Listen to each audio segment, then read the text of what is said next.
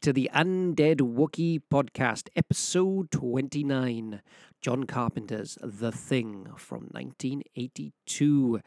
The Undead Wookie is a fortnightly ish podcast focusing on horror and sci fi, but there will be times where we dip into other genres because here at the Undead Wookie, our nerdiness knows no bounds. Hello and welcome back. This is the first episode for us after the Christmas break. I uh, hope you all had a very good Christmas holiday and a wonderful new year. And uh, you may have noticed we've got a new intro theme tune. Um, I quite like it myself. It's all a bit synthy, all a bit 80s, all a bit retro, all a bit Stranger Things. I'm a big fan of all of those type of things, so uh, why not? So, we're talking John Carpenter's The Thing from 1982. Now, before I introduce my magnificent co host, let's check out the trailer. Mayday. Mayday. This is U.S. Station 31. You read me? Found something in the ice. We need some help down here. Can anybody hear me? We found something. We found something. We found something.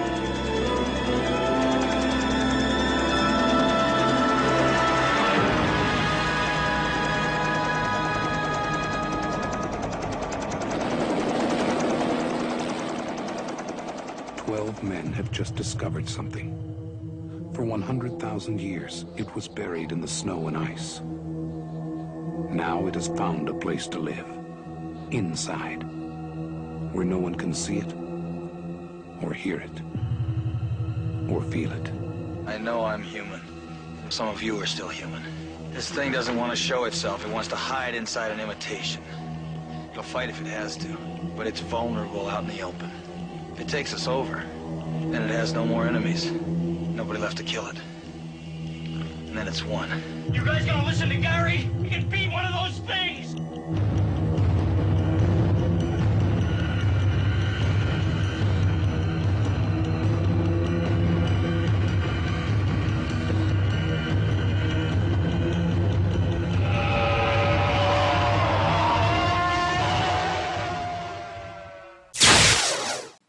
Alrighty, and we're back.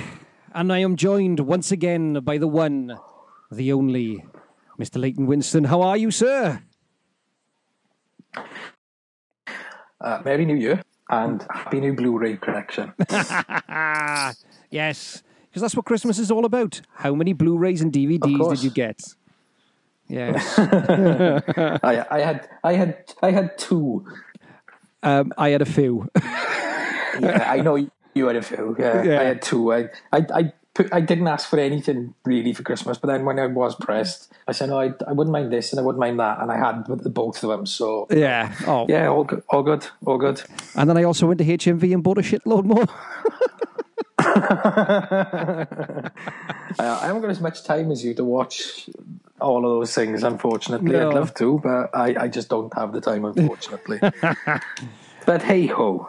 So we're talking, well, two films tonight, aren't we? Really? I mean, we're going to have a our, our main review, of course, is going to be John Carpenter's The Thing from 1982, and then we're going to have a, a Yeah. brief discussion about The Last Jedi. Yeah, the Last Jedi. Yeah, we're gonna do a joint what the Wookiee and his mate watched, and um, yeah, you know, I seen it. We saw it both the same night, didn't we? You did, yeah. And I went back actually uh, yesterday morning. Oh, Uh, I was I was going to go on the weekend, but I had a couple of things happen um, over the weekend that sort of totally curtailed my second my planned second viewing. Unfortunately, um, but um, you, if you've probably got it even fresher in the mind than myself, then I got a lot yeah, more that- out of it. that- I got a lot more out of it second time round, right. Okay. which uh, Okay. which we'll go through. We'll get to. We'll get to. We'll get to. So I think let's right off the bat when we're talking about John Carpenter's The Thing, I think it's fair to say that we're both fans of this film. I think this is the greatest horror film ever made, Oh, it's up there. hands down. It's right up hands there, down. isn't it? It is right Yeah. up there. It Yeah, is right up there. it, it, it's it's John Carpenter's best film. Um, others may disagree. They may say Halloween, which again is not perfect, um, where everything comes together perfectly. Um, the Exorcist is, I know you, hi- you, it's one of your. It is the greatest film of all time. One of your favorite films, at least. Well, you know, to your eyes, uh, you know, so be it. But um, yeah, it's um, you know, if you are looking at the great horror films, isn't it? You know, the thing, as far as I'm concerned, is that film. Um, and it's that film for 101 reasons, of 50 of which we'll try and get through tonight. But, um, Well, this is the thing, you isn't know, it? it's um, it is the thing. It is the thing. It is, and I was yeah, yeah. The I wonder how many times tonight we'll go. Well, the thing is, yes, because we are talking about The thing is, yeah, yeah. I mean, the thing came out in 1982, and it just it didn't do too well. No, no. Um, there's a new, the, the number of factions pointed as to why it didn't do well. Um, Yeah. There's there's there's the two reasons pre- predominantly. One is the two weeks before the film actually came out in 1982, E.T. was released. Yes, aliens went from being horrible, mean, vicious beings to the best friend you'll ever have in your lifetime. yes, and having somewhat resemblance to an old person's scrotum, Yes, a well tanned scrotum. Yes, and you know that might have had a detrimental effect on this. um, the other factor that I think may have impacted, despite that film being considered a flop, it came out the same day as Blade Runner. It did. Yeah, and you know, Blade Runner, as we know, wasn't a massive success at the time. Um, No, found its audience very much like the thing afterwards. Um, but what I think personally, and it's it's had a massive retrospective, is the critics panned it at the time. oh, they they really went after it. Absolutely they savaged it. absolutely did not get it in any way, shape, or form. They could not see um, the beauty of the thing. thing. the thing of it. Yeah. Yes, absolutely. Um, you know, perhaps our grammar isn't good enough so that we can elaborate more on what we're actually trying to coalesce, but we're using the thing quite a lot. Yeah. Um, can I just point one thing out though? I am currently doing this tied to my fucking couch. that's for, that's a nod for my mate uh, Skin McDo on Twitter. um, but um, yeah, you know, you, you've gone from cute and cuddly um, aliens who can mend a cut in your finger to Yeah.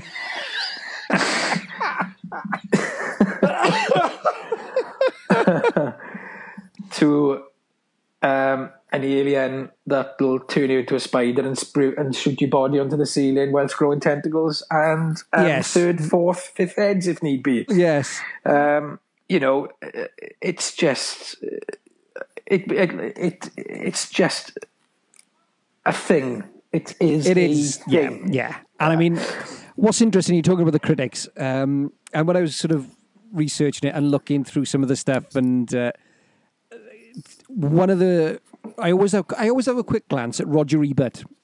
Now, obviously, Roger Ebert, Yeah. you know, is a incredible film critic. You know, um, however, he was always fairly harsh on horror movies and uh, this is his uh, opening couple lines from his January 1st, 1982 remo- uh, re- review of The Thing.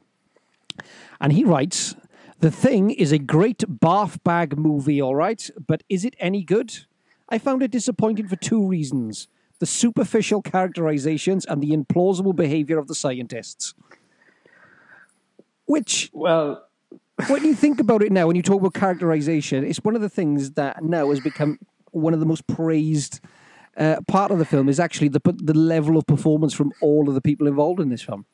well, you know, least we forget this film is all male, bar um, fleeting glances on a television rerun. You know of um, what's the game show? Uh, is it Wheel of Fortune? Wheel Wheel of Fortune, should we say then, right? Let's say what I meant.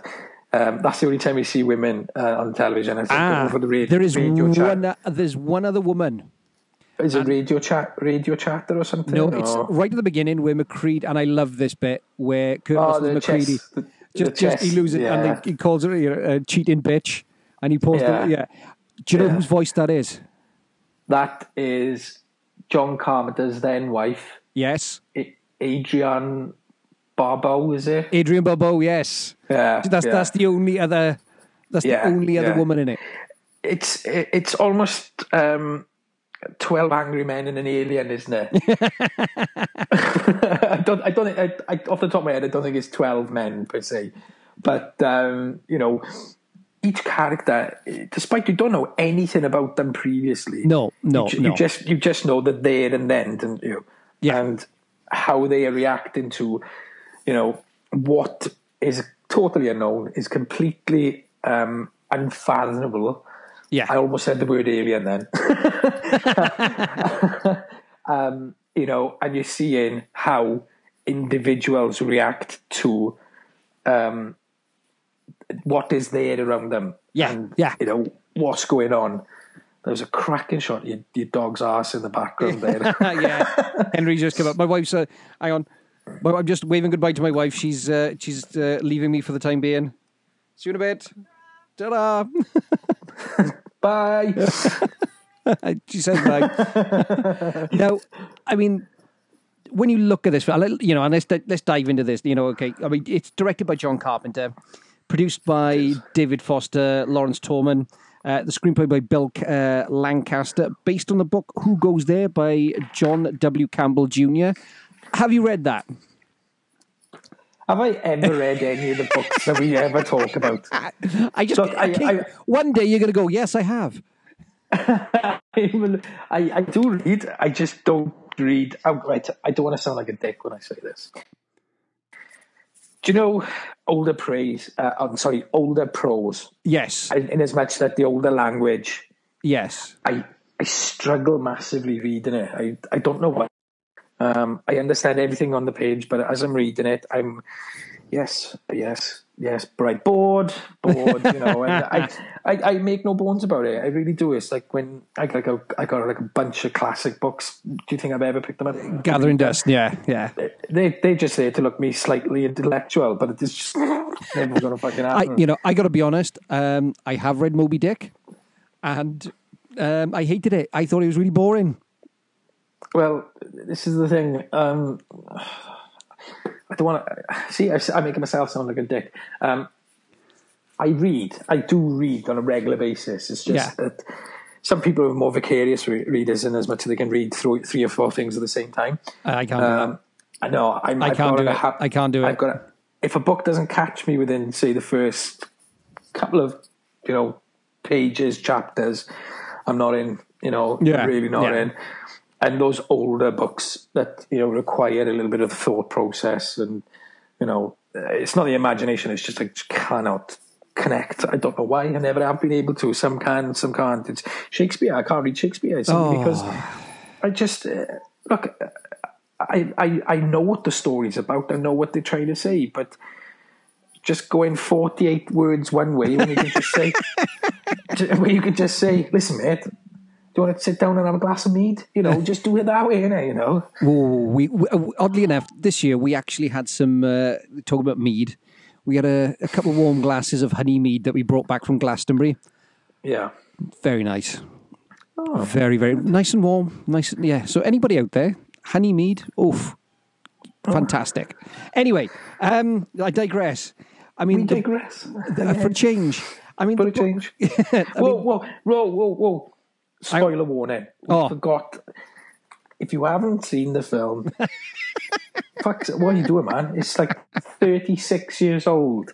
Why haven't you seen it? Well, actually, I mean, the story came about in 1938. Then Howard Hawks made a movie about it, and then John Carpenter made a movie about it. So, to be fair, you've had plenty of fucking warning. Yeah, and there was the uh, the official prequel that came out in 2011 by a, a, a Scandinavian guy whose name I can't even begin to pronounce. We shan't talk about that. Um, I hated it. I hated I- it. it wasn't bad. It wasn't great. it it should have been something different to what it actually was. Yeah, yeah. You know, it just didn't. It didn't work. But you know, I, I suppose if you took it on its own context without actually knowing anything about the the actual Jo- the John Carpenter film, yeah. then I suppose as a It's its standalone film, it would have been. Yeah, it would have been all right. But no, it's just been naff compared to this. Really. Yeah, I mean, like I said, the original Who Goes There was um, first appeared in uh, amazing, uh, outstanding stories in 1938. Um, I really liked it. It's, it's really short, but it's a novella.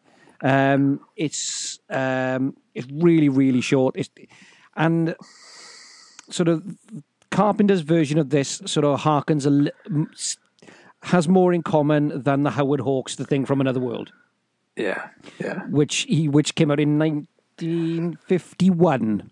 1951. It, was, It came yeah. out in 1951, which I kind of like. It's very much of his time, and the sort of again, it's you know, Yeah. it's that sort of you know, it, it's it's it's the classic sci-fi of that era, isn't it? yeah, yeah, yeah, and it, and it's a good and it's enjoyable. It's one of those things you can sort of, particularly if you want to, you know, start introducing your kids to sci-fi and horror. It's a great one to start with because you know Howard Hawks is a great filmmaker.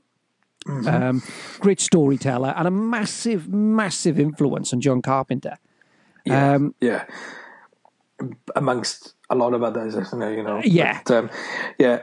But uh, coming back to this now, this this the thing is very unique in John Carpenter's canon, in as much that he didn't actually write this. No, he didn't. Um, it was it wasn't an original screenplay that he wrote. Um, he didn't do the music. Some people may be going, "Yay!" And there's, you know, others may be going, "Thank God for that," you know. But um, for me, know- this is the, this is the one drawback of the film. Right, I really like John Carpenter's music. I do. I I really like that. I like the Lost uh, the Lost Themes albums. I think are fantastic. I think in the context of his films, his music works really really well. Um, however, he had some unknown composer come on with it. Somebody called Ennio Morricone. yeah, and there was the odd synth pieces within the music. Yeah, and this is what I didn't get.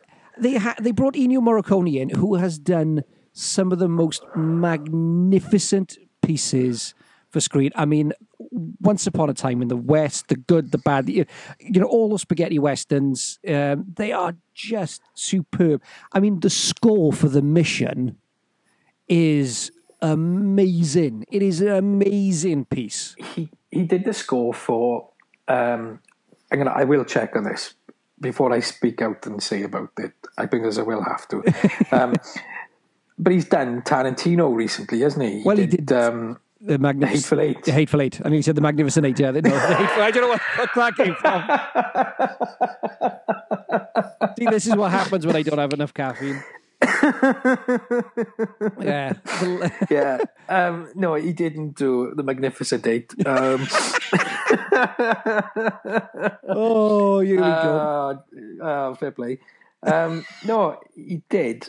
Um, have you ever heard of a film? Um, I don't want to say it in case I'm wrong because I'm frequently wrong whenever we do these. Spit it And out. I Go mean- on. And I and I forget about um, films that he may or may not that, that people have done, and then I go back and I think, oh shit, he did that. And I forgot about that. He did this and he did that. Yeah. Um, he did Exorcist two. Yes, he did. He did the Exorcist too. God. The Heretic.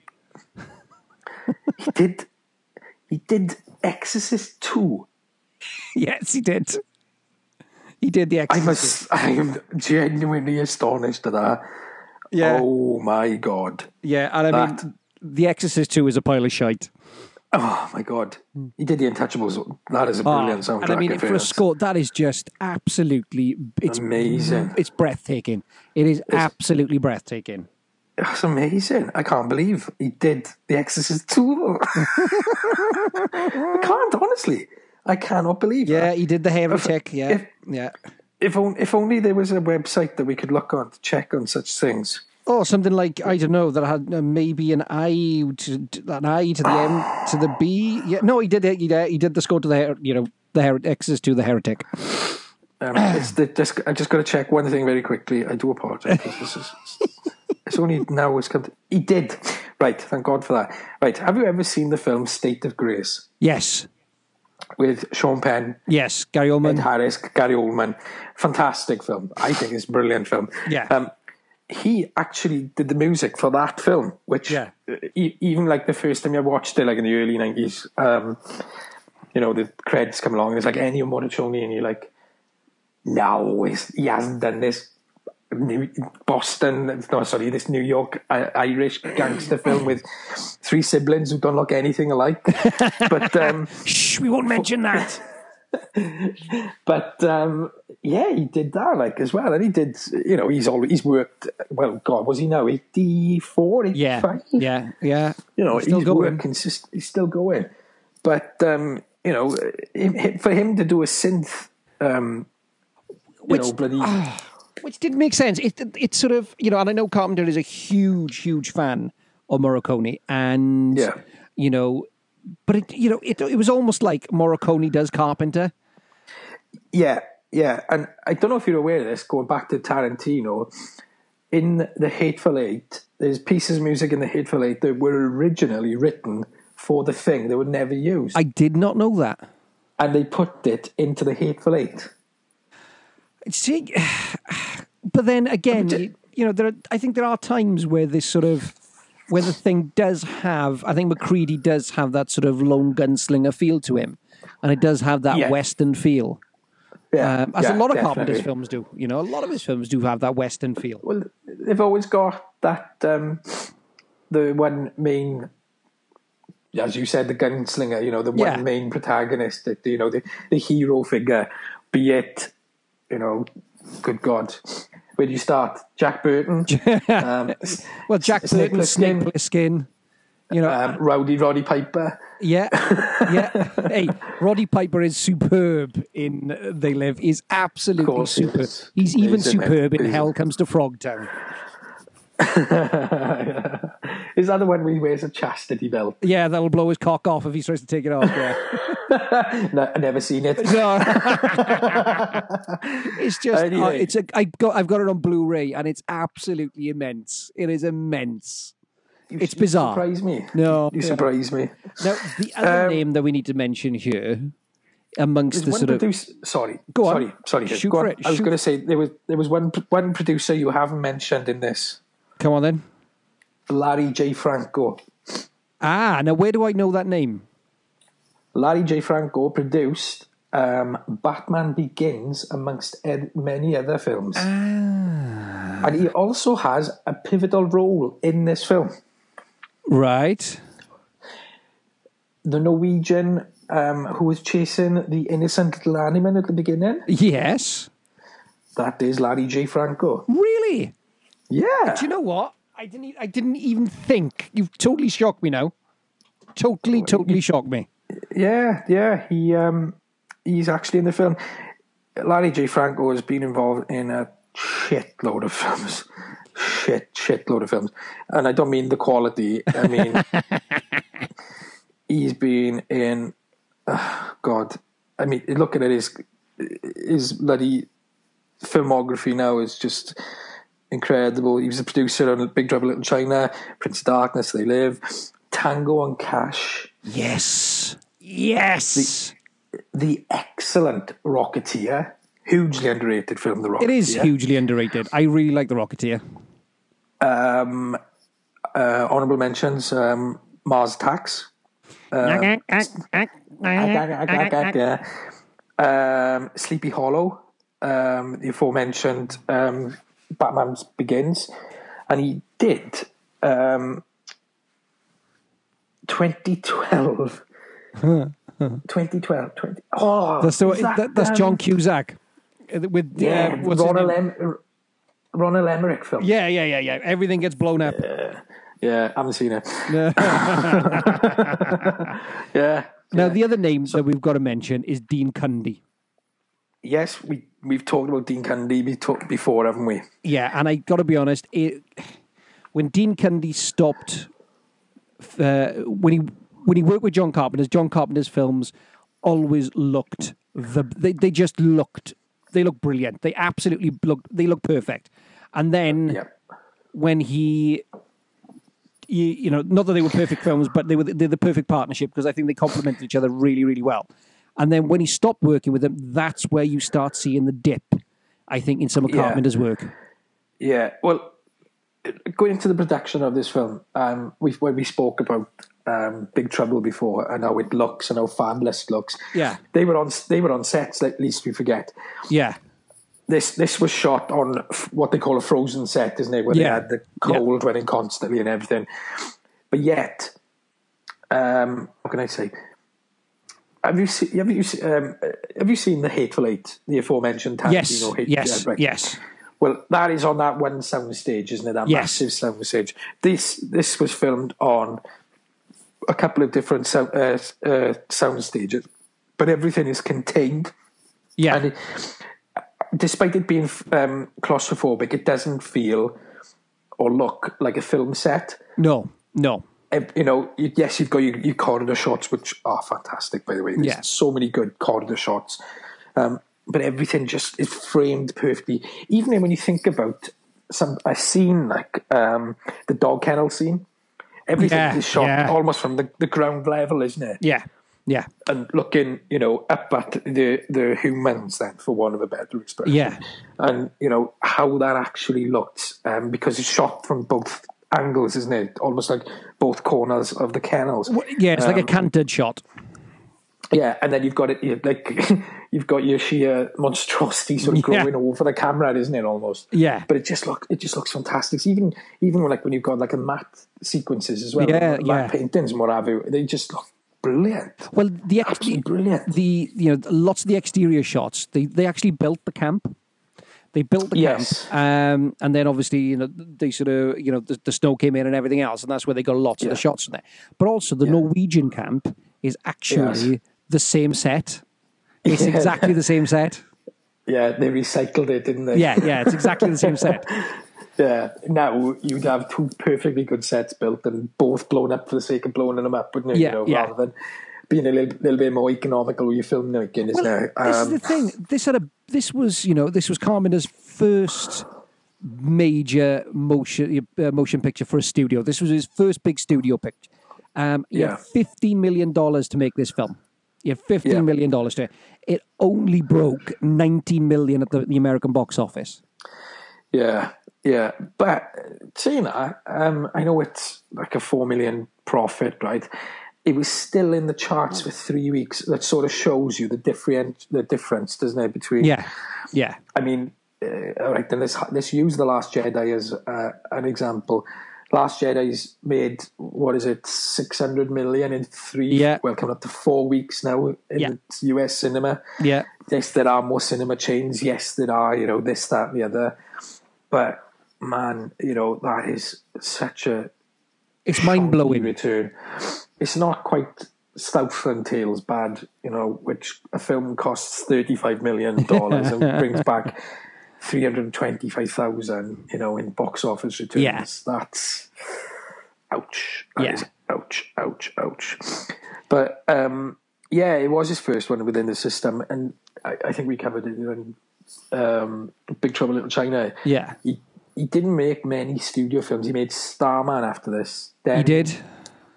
Then Big Trouble. Yeah, Then um, he did They Live, Prince of Darkness, yeah. and it was only after we did, and I haven't brought this up. It's only after he did. Um, we we talked about that. I totally forgot. He did Memoirs of an Invisible Man, didn't he? He did, yeah. That's and, and he actually, he, adm- you know, one of the things is he said that was, you know, the fir- one of the very few films that he's just gone. I just need to do this film. Yeah, Yeah. and that wasn't a huge success either, was it? No, no, no. It's not bad. um, it's not no, bad. I, I, I, I think I've seen it only the once, and I, I you know, I thought, yeah, it's, not bad. you It's, know, it's okay. It's it's, it's all right. Chevy Chase is it's popcorn, isn't it? yeah. But now, um, Carpenter also talks about this being part of like his Apocalypse trilogy. yeah, So you got um, Prince of Darkness, which we've just mentioned, Yeah. which I love. I think Prince of Darkness is an absolutely brilliant film. It is a brilliant, brilliant film. I have seen it. I haven't seen it for a very long time, but that, when I did watch it, I did really enjoy it. Really It's did. it's absolutely brilliant, and the score for that that Carpenter does is magnificent. And the um, you know the opening of it, the opening sequence in it is fantastic. Um, yeah, because it was this. Uh, it was sorry, it was that this and they live, isn't it? You No, know? it's It uh, was- in the mouth of madness. Oh, I, I thought it was they live because No, no, it's it was in the mouth of madness. Because Oh, right, all right, this, because basically what we've got here, and this is one of the reasons why I love this film so much, is I'm a big old H.P. Lovecraft. I re, I'm a big Lovecraft fan, and Yeah. all three of these films form like the Apocalypse trilogy and are all inspired by Lovecraft. There we are. Gives you some kind of idea of how much of a Lovecraft fan. This was actually one of my uh, one of my Christmas presents. A uh, Oh. a Cthulhu Oh, that's as you do. Um, you should see my desk in work. Um, but like the you know this is very very much um, it feels like a Lovecraft movie. Um, it it has that sort of you know you know at the Mountain of Madness feel to it. It's set in Antarctica. You've got a tentacled creature that's been there Yeah. for hun- you know nearly a hundred thousand years. You know Yeah, it has yeah. that feel, and and that's one of the things that I absolutely love about this. Yeah, yeah. Um, now, I've always been fascinated with um, the, the the Lovecraft's um, stories, the Call of Cthulhu, um, because it's been tried. And this, uh, the last one I remember was um, Guillermo del Toro try, was Yeah, trying to make it, yeah, wasn't he? yeah, but he he- was actually going to try and make In the Mouth of Madness, wasn't Yes, he? Oh, is it in the Mountains of Madness? in the Mountain or of Madness, Mountain yeah, yeah, the yeah, Mountains of yeah, Madness, yeah. and he, he managed to get Tom Cruise attached to it for a bit as well. which would have been absolutely insane. Well, I don't. I, I, I'm look the mummy aside, which I got to be honest, he he wasn't bad in it. If I'm honest, he's you know the guy's charismatic and he's got star power, but the He's also nuts. is a, oh he, look. You, you, you tell me a major artist or you know or actor, musician, uh, art hasn't got that that streak of madness through him, right? And they thrive off that, right? right or wrongly, right? They do, they do, right? But the mummy is just diabolical. Oh, And it never ends. poor- It Oh. never, I mean, the fact that it actually killed the Dark Universe before it even started, Yeah, yeah. uh, totally that was- it before it even started. that was a strange one, isn't it? But you know, it's fuck them. It's their fault. Um, but no, going back, uh, you know, I, I would have paid good money to see Del Toro's version of that. You know, because Yeah. he, he would have been the right guy to do it. You know, it may, it may come about. You never know. But, I mean- um, yeah, I mean, the there's a really, really good, um, and you can find it on YouTube actually. Um, the H.P. Lovecraft Society did a uh, a silent movie uh, yeah. called the Call of the, the Call of Cthulhu, um, and it is as the book is, but it's all done in a si- in the silent style. So shot as if it would have been in the 20s. It's absolutely brilliant. It's well worth going to look at it. Oh, well worth it. Um, you know, the other thing as well with this, when you look at the cast for this film, you have got you know some really, really good, solid character actors. You, you know, of course, you know, we've got Kurt Russell playing MacReady, who's just outstanding. I think he is absolutely brilliant in this, and only he could pull that hat off. he, only he could put that hat and beard combo off. Um, when when I did my notes for this, I was writing down right. Jack Burton scrubbed that. Sorry, Snake Plissken scrubbed that, and then I put R.P. McMurphy, and it was like, no, no, no, no, it's R.J. MacReady. It's not Yeah. R.P. McMurphy. You know, he hasn't gone to the cuckoo house, is No, it? no, no, no. It, it's just like that automatic, you know, sort of um, association by you know whatever. But um, yeah, Kurt Russell again, again, Kurt Russell, man, he's just uh, the man's, He's the man's outstanding. dude. He's outstanding. I watched. I watched. Um, uh, my son had no. my son- Captain Ron? My No, no, shut up no Swing shift, no, no, no. uh, we bought my son um, Guardians of the Galaxy Volume Two for Christmas. We like we saw it in the cinema. Nice. And um, uh, when we saw it in the cinema, I loved it. I thought it was really, really good. Yeah. But um, I think Volume Two, uh, it's not Volume One. Volume One was just so out there and such Yeah. a breath of fresh air. It's unbelievable. But Volume Two, um, because it's got quite, really quite downbeat ending to it, Yeah. which is really unusual for a Marvel film, at least, in it. You know? Yeah. And but yeah, Kurt Russell. Even when he was a bastard, you still think It's Kurt Russell. Kurt Russell. It's Kurt Russell, isn't it? I'd quite happily see him win. And I'd quite happily see the villain win. Well, yeah, you know, but he was, he was, you know, despite the millions and millions of dollars and you know pixels put all over him, you know, he's still brilliant. He's Yeah. still gory, man. Yeah. He's still a presence, and he's somebody you what you'd want to watch. Oh, You know, completely. even in even in Fast and the Furious Forty Eight, doesn't it? You know, it's just Back by contractual obligation. yeah, yeah. yeah. Now starring Fifty Pence, you know. but um, yeah, he's he's he. He's such a dude. He is such a dude. Like Yeah. you know, The other one I Um, love in this is Wilford Brimley. with the, Blair. the- Wilfred Brimley's still alive. Yeah, I know. I, I, I'm like a, like you, perhaps like a lot of other people. Just because you don't hear about somebody, you automatically assume, oh, they've passed away. Yeah. Man's still alive. Yeah, he's the man fucking is on. still alive. Like, and I think no, it's not. It's, you know, it's not. It's, it's not a bad thing. I think for our generation, Wilfred Brimley is always going to be known as the grandparents from Cocoon, isn't it? You know, you know directed by Richie Cunningham. Yeah. and um, yeah. yeah, you know, and you know, rightly or wrongly, he always is. But he's in the film. Blair is quite pragmatic. He's the realist of it all, isn't he? Yeah, know, yeah, yeah. he can, he can see what is going to happen. Yeah. Um, you know, infected or otherwise, right? And you know, he is the one who you know points out, you know, that in three years' time, humanity is gone. yeah. and he knows it. Yeah. And the scene where he completely loses his shit is Oh man. brilliant. It is absolutely amazing. Yeah, and especially when he starts throwing his gun because he's got no bullets left. Right, my last resort now is I'm going to throw my gun, and as soon as the gun's out the way, that's it. There's a 48 man pylon and kicking shit into him. Well, the know, thing like- is, Wilfred Brimley, um, he was a real life cowboy. You know, Yeah. he was a cowboy, and I, you know, he's a real tough, tough, hard man. You know, I'm and not doing anything weird. I've just got to sort something out. you know I've got, the fact. win- I got a door be open behind me. Now we're starting to get cold. your old bones. Oh, yeah, you should see my left knee, mate. Oh, Horrendous. nice. Um, yeah. So um, yeah, he, was- he's like um, he's from Utah, isn't he? Yeah, yeah. You, you know, he's a the guy's a cowboy. You know, and he, you know, he's a hunter and tracker. Uh, you know, he's a real tough, tough guy. And I could imagine when he's swinging that axe around, that was, you know, and he's breaking shit. That was probably Yeah. quite scary. Yeah. That was quite scary. Yeah, but the thing is, when he's completely calm and serene, you can see when he's going, you're not going to have any trouble. You're Yeah. not going to have any trouble. Yeah.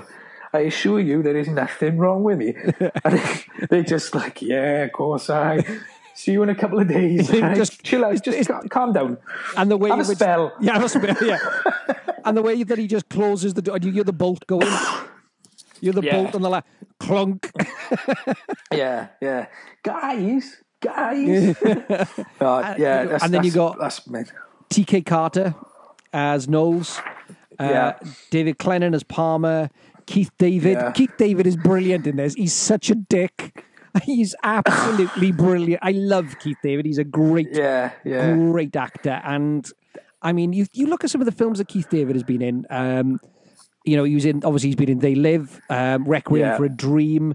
Um, My favorite Keith David performance is Platoon. Oh, I was thought you were going to say there's something about Mary. No, I like him in There's Something About Mary, but there is some, his performance in Platoon, which I and again I think Platoon is a great, great film, and Love show Platoon, man. and- Great film. Tom Berenger, Willem Dafoe, absolutely immense performances. Absolutely. And Charlie Sheen, before he went all mental and mental. Without, yeah, Yeah. Before he went, before he went, not not batshit mental. Um, what was it? What was, what was it? He was drinking bull's Ti- blood. Or Is it tiger blood? or Or tiger, blood? or something. ju- what yeah. yeah. Yeah. Okay, yeah. Charlie. Before before he was winning, Yeah. winning. Yeah. Anyway, um, Yeah, Richard Da- Dysart. He is just superb in there. Keith David, Yeah, absolutely Keith David, superb. yeah. You got Richard Dysart as uh, Dr. Cooper. Yeah. Um, you've got uh, Charles uh, Hallahan as Norris. You got Peter Maloney as uh, Bennings. George Bennings. You've got Richard Masur as Clark. you've got Donald Yeah. Moffat as Gary. you've got Joel Polis as Fuchs. Uh, you got Thomas Waites as Windows. Yeah. Norbert yeah. Weiser as the Norwegian, and as, like I said, right at the bottom of my notes was Larry J. Franco as a Norwegian, and uncredited, and who is absolutely superb in this is Jed the dog. Jed the dog. Jed the dog. And we we don't know whether Jed um, how they managed to get those special the, the makeup effects on Jed for his head to peel apart. that was that was Well, quite something, wasn't it? When you watch them, I watching some of the special features on the Blu-ray, and Jed the dog was half husky, half wolf, and um, to he was say- a huff. Well, yeah, but one of the things the um, uh, when they were sort of working with him, they pretty much, you know, if he didn't want to do something, he wouldn't do it. He just, you know, he would just stop. And Richard Masur, who obviously plays Clark, who's the dog handler in it, spent a lot of time with him.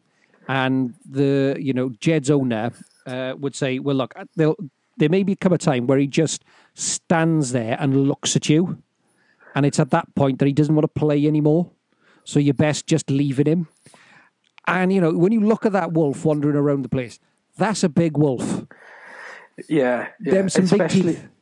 yeah, especially the the one when he walks into um, Clark's room and he just stood there rigid, and Clark looks over his shoulder and he just fades out. Yes. and just leaves it lingering before coming into like a snow shot then, isn't it? You know, Yeah. and it's like, oh, there's, there's something happened. Has something happened. Um, I think when we we're going back to the cast now, and um, you say na- naming characters' names and whatnot, and um, when look, let's just cut to the chase. What's the one sequence every single person who has ever seen the thing talk about? The one scene that they all talk about. Well, I mean, it it's it has to be, doesn't it? Sort of uh, Charles Hallahan's head peeling off, and then the legs growing for it, and then you get the immortal line of "You gotta be fucking kidding me," as it just got, which is Yeah. delivered so well. yeah, It's I think note perfect. yeah, Palmer spoke for every single person who ever Yeah. watched it in the cinema. VHS, Laserdisc, Betamax, DVD, Blu-ray. Every single person goes. Yeah. We completely agree with you. That is one of the most fucked up things you will ever ever see. It's I, I, I don't know what makes it worse though. Is is it from the chest becoming a big uh, fly trap? The head, the, the head separating itself Yeah, from the yeah. body. The tongue pulling it along, Yeah. the eyes popping out, or it's spawning eight legs and walking away. now, out of those four or five images in one scene in a film, the spider legs has really got to be the eh, Well, it's the, that moment, isn't it? it. Well- it is. It is. And the, the thing is, it, even despite that line, and you bur- perhaps you burst out laughing, and you do a nervous laugh or whatever, Yeah. you're just still going. I cannot have seen what I had just seen. There Well, is no you know, way. Rob Bottin, who is responsible for this for the predominance of the the effects in this film, he was 21 when he made Yeah. this. He was 21 when he made this, and he was doing things that had never been done before. Never ever been done before, and there's a brilliant. He was talking about the scene with the chest and it opening up, and basically they how they did that. They used a guy who was a double arm amputee Yes. Yeah. and what the and the arms were made out of like some kind of gelatin stuff yeah. and so you know they're um I, I've got it written. Yeah, so you know, it's the bit where Doctor Cooper puts his hands in, and he goes to use the, and it, it opens up and just chops his arms off. Well, basically, they created like gelatin or what have you, and that they were attached around his arms. So when it closed on and he pulled them up, it looked like it had been ripped off. That's just Yeah. you know that is that scene. It's it's just so well executed. It's unreal.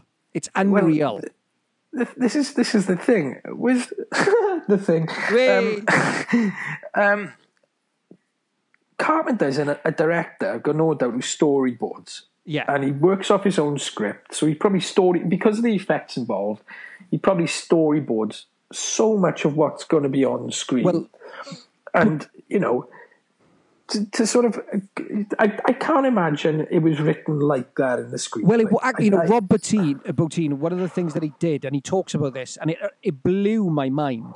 Uh, when uh, he got the job, uh, he was he, he was in John Carpenter's office, and Carpenter said to him, "Right, you need to go and see, on, on the lot is I can't remember the guy's name now, but he is just one of the best, um, sort of one of the best sort of storyboarders in the business.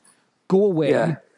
and just storyboard the lot and then come back to me." so they literally did storyboard all of this stuff and he explained to Carpenter exactly what was happening and the, and then Carpenter said to him he said well do you know how you're going to do any of this and he went nope not a clue didn't have any idea how because and they were literally everything for this film was the first time it was being done and there were lots of things that didn't work yeah, and lots of things that ended up having to be uh, redone, reshot. Um, you know, the, the the scene, the chess scene itself. When they set Yeah. it on fire, what was happening was with all the stuff and the bits pouring out of its neck. Um, notice that the head comes comes off. Yeah, Well, to get that, they were sort of making this stuff with like jelly and rubber and all this different sort of, and all these different chemicals. And the room, it, it was smelling a little bit and the, the room is starting to fill with all this gas. And then, Yeah. like John Carpenter says, well, actually, they've just used a flamethrower here. Won't we need to put a few? Um, we'll put some flames in the background. Yeah. Uh, so Bottin goes, yeah, it's a great idea. Why not? Yeah. So, so, they're, so they're there. The head is coming off, and the room's filling with all these chemicals, and you've got some guy still in the box operating everything else on, on the table. I know they're going, "Are you okay?" And you can hear, you know, obviously still being gassed, and everybody's getting a little bit high. They light Yeah. the flame thing, and it just goes boom. The whole thing just goes up in flames, and the these the prosthetics that they made, they would ju- there was only one of them. That was it. And Bottin said he stood there and he said he was watching the thing and he said, "It's on fire." And Carpenter's exact words were, "Well, put it out, you idiot!" And they put it, and then they had to do it all over again. They had to build the whole thing from scratch. And uh, Bottin took such such a pasting on this film. By the time the film was about to wrap, he ended up with pneumonia. yeah, it made him physically ill, didn't it? It made him really, really ill. And yeah, the scene that we talked about earlier in the dog the, with the dogs and everything else, who was the uncredited makeup maestro behind that? um, we say we share the same surname, but he has no E. Yes. Mr. Stan, the late Stan Winston. Yeah. Um, he actually did the dog effect, didn't he? The actual, Yeah, yeah, the yeah. aforementioned dog peeling face. Yeah, thing. yeah, He- yeah. That was pretty much his with the tentacles shooting out. The, That you whole know, scene is his, but he didn't take any credit for it. That's absolutely staggering. Staggering. Um, we, we, we're talking about um, the special effects. There's one thing that goes hand in hand with special effects in this film is the, the sounds of Oh, um, the the creature makes, like that that long, horrible the call, I scream. suppose, the scream. Yeah. Um, the sounds the dogs make um, when they, they sounds like they're yelping for help, and then it goes quiet. Yeah. It's quiet, and then it starts again because they are becoming part of you know this this utter monstrosity, you know, and it's oh, it, it- and the, the sound is just—it's very uncomfortable. yeah, it sounds cold as well. The film sounds cold. Yeah, yeah. You know that, and that you know it absolutely fascinates me. The the marriage between you know. I'm not saying you know the, the modern day blockbuster, you know the sound effects that created these days, but you're talking still quite um, basic special effects almost. You know, well, you know, this is you know there is there is not an ounce of CGI No. anywhere near this film. No. Everything is done practically, and and it feels it's tangible. It is tangible, Yes. and I think that's one of the things actually that really sort of audiences, Yeah. I think, seeing this um, in 1982 when they've just seen this, you know, the ET with Elliot. And, Yes. you know, it, it, it's very Spielberg, and you've got Drew Barrymore, and it's all lovely, and it's nice, and it's a happy Yeah. ending, and everybody's clutching, and it's all lovely. Yeah. And then Yeah. suddenly you get the thing with people just, you know, becoming these, well, just Yeah. these monstrosities, this sort of nightmare stuff, you know. I, th- I think the, the sequence at the end was stop motion, wasn't it, to an extent? Yes, yeah, yeah.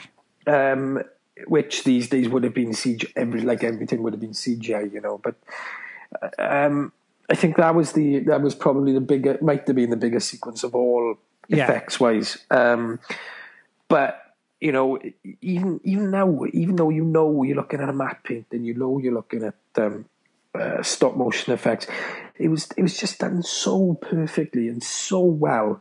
Um, that is a massive testament to John Carpenter. Oh, yeah. You're not like yeah, you can give all the kudos you want to like your effects crew and everything, but ultimately he's the one who's going right. This is what we're going to shoot. This is what it's going to look like. And this is how we're going to work it all together. Yeah. So, so it actually looks, you know, tangible and you know, and yes, those that those you're gonna you're gonna feel cold watching it. You're gonna see miles, you know, um, um, fires everywhere, but it's still gonna be freezing cold, and it's still Well, gonna yeah, feel the cold. And You know, when they, they, you know, they refrigerated the sets.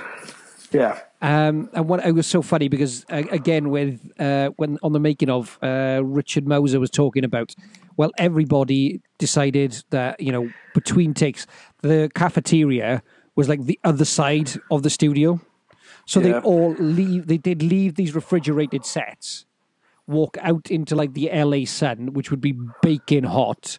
They'd, Yeah. and but they'd Yeah. keep their cagoule, you know, their big duffel coats and parkas on, be sweating cobblers going over there, eat their dinner, and then come back. yeah, And then so they yeah. would go from hot, cold, hot, cold. And essentially everybody on this film got ill. They all had stinking colds and flu. And again, it's sort of, you know, when you look at the film, there's sort of, there are, there are sort of, there's, there's two overriding themes for me in this film. There is the theme about masculinity, because it's all blokes together. And what I love about the fact that you see them all together, there's none of this. I hate using this word, banter. Um, there's no, there's none of this banter between any of them. None of them are best friends. In fact, they all pretty much fucking hate each other. Yeah, I suppose the, the, the whipping boy as such is um, is what's his face? Um, Is it Mac or Windows? no, um, um, Gary is the whipping boy because he carries his gun everywhere, isn't he? Yeah, yeah, Don't they call somebody refer to him as the sheriff or something like that? yeah, yeah, film? yeah. Donald Moffat Um, plays Gary. Yeah, yeah, yeah. He's been itching to use that pop gun. Yeah, yeah, and then um, yeah, and uh, yeah, you are right. Masculinity is one. Yeah, everybody is their own man. Everybody's everybody does their own thing. Nobody does say perhaps. Yeah, they may play table tennis. Yeah, they may yeah. you know s- smoke joints. Um, cannabis is freely available in the Antarctic. Who knew? Well, Who knew? Well- each their own, you know, but free, freely available. Um, yeah, but um, yeah, you know, they may eat together. You know, they may play cards or whatnot together, but everybody's individual. I like Um, MacReady's character. He sleeps away from everybody else. He's got his own place. He, you know, and his, Yeah. own, and his one line is, "I just want to get back to my shack." Yeah, yeah. I just want to go to my shack. I want to get drunk, and you know, and all the rest. Like, but yeah, masculinity. It is. It is a masculine. Well, it is a masculine film, isn't it? Yeah. Well, I I think I know what you're going to say. The other theme is if I'm honest. But go, you you say what you what the other one is. The other theme for me is the about survival is about the will to survive, and it's that sort of you know it's the fact that you know they point out that you know the world you know if this thing gets out, the world Yeah. is everybody on the planet is dead. But actually, yeah. all they can think about is "fuck you." I want to survive. I don't care about anybody else. I don't care about you. I want to Yeah. survive. You know, and it's the fact that you know, and you know, the fact that he shoots, you know, MacReady's character shoots Jed, not Jed. Um, oh, what's it? The the dog handler character, um, Clark. Clark. He shoot, you know, he shoots him in the face, you know, without really hesitating. He just Yeah. bang Yeah. pops him. Uh, and they do the post-mortem blood test and they and he, he Yeah. wasn't infected yeah, Yeah. now um, i thought you were going to say paranoia myself because i there's very few films that make you sort of question every single thing that you see in front of you yeah, Um, yeah, and I think that's that is that is another, you know, that is that is sort of. I think Yeah. it ties in with a lot of other things in it. But yeah, paranoia is huge in this film. yeah it's you know it's um it's a, it's it's almost from the get-go really it's not it isn't like um there isn't like a build up towards it that's such as yes the dog comes onto the site yes um um you know things start strange things start happening but the thing is because it's on such closed environments because of the weather because everybody's on top of each other you know it does start building quite early early early Yeah, and then yeah. once you start playing the finger pointing game, then it kicks in even more so. Yeah. And and I just hark to it, but the, the this the blood test scene is so perfectly, perfectly executed. Yeah, and that's the one scene that Carpenter says actually that that made him say yes to doing it. It's that It's scene. just- well, that that to me says everything how good that was done in the script, doesn't it? Yeah. Because oh if yeah. the director the di- director wants to make a film from a, you know a pivotal scene, but don't forget this. that's not just one pivotal scene in a film. No, no. The- the- you know this that is a huge part of the film because yeah, a lot of the characters do ultimately die in that sequence, rightly or wrongly. but it's just the build up, This- and you oh, know, and the the fact that they're all tied together. and Oh. you know, and the, the, the actual blood test itself, and you know the, the sound of the blowtorch heating up the, Yeah. the wire, and then it hitting the glass and the blood burning, and it's like you're okay, and then the next one is done, and it's like you're Yeah. okay, and then it's like oh that number is getting smaller and smaller, and when the blood is actually burnt and it reacts, and it's like oh fucking you, it's so unprepared for it, And it's, isn't it? you know, and- and, it's like, when he's there going, "Get me up, get me up, get me up, get me up," and it's exactly what you know. We, I know, like we've all had moments where we'd like to think of ourselves, "Yeah, I could be the hero," and th- you know, it came down. No, we'd all be doing exactly the same thing. We're going, "Get me up, get me up, get me." We'd be doing Why- exactly why you- the same thing. why, why would you ever think that you were going to get away safely in that situation? You know, the, the only person who knew they were relatively safe was the next person who knew they were the thing. Yeah. Let's Yeah. honest. And um, I mean, you know, and you can just see it's all it's it's because it's Gary. Um, It's the cook. um, Nauls yeah, um, and Keith David's character's on there initially as well, isn't yeah, it? yeah, yeah. Because he's one of the first ones to get tested, and he comes Yeah. back okay. Palmer, Palmer, it? Palmer, Palmer, and, and, Palmer. and unfortunately, it just goes south rapid, like, and it's. ah.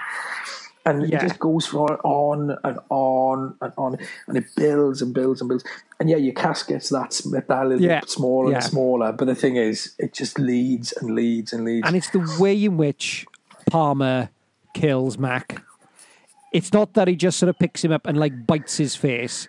He picks him up and his entire head clamps around his around him, and he's like thrashing him around. It's just so. It's just so. awful. Oh, it's just. Yeah, it's it's grim. It really, really is grim. Um, it's not Mac he kills. It's um, Windows, isn't it? Oh, Windows. Sorry, well, there. Sorry, my Mac shouldn't get my Mac and my Windows mixed up, should I? boom, boom. Yeah. Uh, so that's that. Didn't write that one down either. That's that's the thing. See, well, Way. the other thing as well. Uh, I think the other thing. the other thing with this thing. oh fuck me! Uh, Yeah, I think we've gone to the Rosie Perez School of Elocution here, haven't we? Really? we the talk good and stuff. I think a major issue that this film also had, and it's sort of it, it's because it, it's, and at the time, and I I really like I you know it's something that I quite like, and it's only when you go back and you watch it time after time after time, is you realize how nihilistic this film is, and like yeah. if you think about the period of time that it was in, you know, you've got, you know, in 19, 1982, the Cold War was was heated up again. You had Yeah. it was the early days of Reagan. Um, you know, the, The one man armies. yeah, you'd had you'd had the sort of, and it was the start of all of that. You'd had, you know, you've had the anti-war movement of the '60s and the '70s, you know, and I, it just sort of, the film becomes is almost like a leftover of that sort of that anti-establishment, the anti-hero. You've got, Well- you know, it's it, it had that sort of feel, that sort of that you know, it, it's you know, MacReady's character is is, is that, that that man who wants to get away from everything. Well, I suppose some people might have viewed him as like a veteran of sorts, isn't it? Well, because of his yeah, deme- yeah. because of his demeanor, almost, isn't it? You know. And like one of the things Um, that he wrote down about his backstory was that he wanted MacReady to be um, a Vietnam vet, um, Right. and just basically he just wants to get away from everything. So the you know the, the furthest point that he could probably go is the Antarctic. Yeah. you know, yeah. and that's sort of like the the. I think America at that point um, had had enough of the bleak sort of nihilism of the '60s and of the '70s, and they wanted that sort of you know Reagan promising the new you know you know the bigger, better, you know greed is good was coming. You know the, the, the people wanted you know wanted Yeah. to move away from that, and you know I think that's why lots of in the in the first instance people struggled with this film. However, I think Yeah. because of the because of the political climate that we're in, because of the socio-economic climate that we're in now, it's very, very relevant. Well, yeah, you know, uh, I, I, one of, one of my one of my notes. I just can't believe she actually brought. You know, um, it was that you know, three years time, humanity could be totally wiped out by this little amoeba type thing that you know attaches itself and replicates and replicates. Or the other thing that could be the end of the world within three years is two spy brats who've got access to little buttons. But Yes. um, Yes, you know, Well, I suppose if, one of those buttons them, is bigger than the other one. Such a cunt. honestly, God, which aye, which one? Let's Well, yeah, yeah.